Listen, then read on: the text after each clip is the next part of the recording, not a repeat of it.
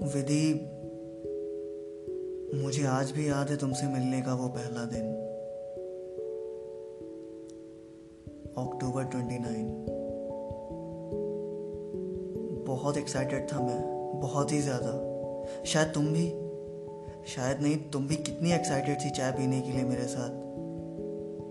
या मैं तुम्हारे साथ? तुम्हें पता है, मैं रेडी होते वक्त बार बार अपनी अलमारी से कपड़े निकालता, पहनता, फिर रख देता। मुझे समझ ही नहीं आ रहा था मैं पहनूं क्या।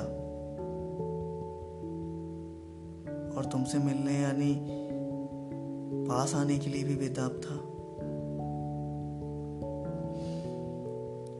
आखिर एक साल, एक महीने, पाँच दिन। वो वो एहसास जो इतने वक्त का था वो मैं नहीं समझा सकता। और ना ही कोई उसे समझ सकता है।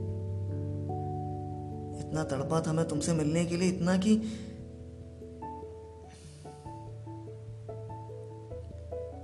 मैं बार बार कपड़े पहनता, फिर उतार देता, फिर दूसरे पहनता। यही सोचते सोचते कि पहनूं क्या? चालीस से पचास मिनट ऑलरेडी हो चुके थे। समझ ही नहीं आ रहा था। आखिर तुम्हारे पास आ रहा था? अच्छा जो दिखना था।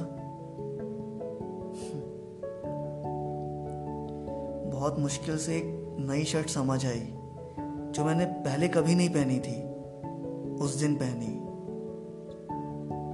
इस बीच मैंने कई बार घड़ी को देखा होगा। सच कहूँ तो मैं थोड़ा रिलैक्स भी था, क्योंकि मैंने अक्सर हो सकता है कि मैं गलत हूँ, पर मैंने सुना था कि लड़कियाँ कभी टाइम पर नहीं आती। या जितना तुमको मैंने देखा था इतने लंबे अरसे पहले, उससे मुझे लगा कि हाँ शायद तुम भी इंतज़ार कराने वालों में से हो। बहुत मुश्किल से रेडी होकर मैं घर से निकला जल्दी जल्दी अपनी स्कूटी साफ़ की, उस पर थोड़ी धूल जमी थी। फिर अब तुमसे मिलने आ रहा था तो पेट्रोल का ध्यान आया, उसमें और देर हो गई। मुझे नहीं पता मैं तुमसे ये सब क्यों कह रहा हूँ, बस बस कह रहा हूँ। इतना लेट होने के बावजूद गाड़ी चलाते वक्त मैं रिलैक्स था, क्योंकि वही लड़कियाँ लेट आती हैं। लेकिन बेचैनी, तड़प, बेताबी भी थी तुमको देखने की। वो वो अलग ही दुनिया चल रही थी मेरे अंदर। अगर मैं तुमसे कहूँ कि मैं खुश था या क्या था, बहुत बहुत अजीब सी फीलिंग थी। जैसे ये दुनिया इस इस दुनिया में सब सब मेरा कहना मान रहे हो। सब कुछ जैसे मेरे हिसाब से हो रहा हो, जैसे मैं चाहता हूँ। अलग ही एनवायरनमेंट या नेचर अलग ही तरह से ले जा रहा था मुझे। हर तरफ़ हर तरफ़ मुझे बस तुम दिख रही थी। तुम्हारे होने का एहसास था बस। जैसे पता नहीं क्या मिलने वाला था मुझे। जैसे जैसे किसी बच्चे को उसका मनपसंद खिलौना या खाने की कोई चीज़, या किसी का सपना जैसे हकीकत में बदलने वाला था, या कुछ और कुछ और जो जो मैं नहीं कह पा रहा हूँ।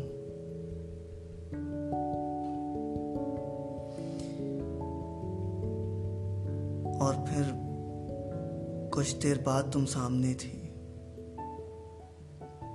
वो लम्हा मैं बस तुम्हें देख बस बस। उस पल के एहसास को तुम ऐसा ही समझना। मैं शब्दों में कह नहीं पाऊँगा। कुछ अलग था, बिल्कुल अलग, जो पहले कभी नहीं हुआ था या हो रहा था।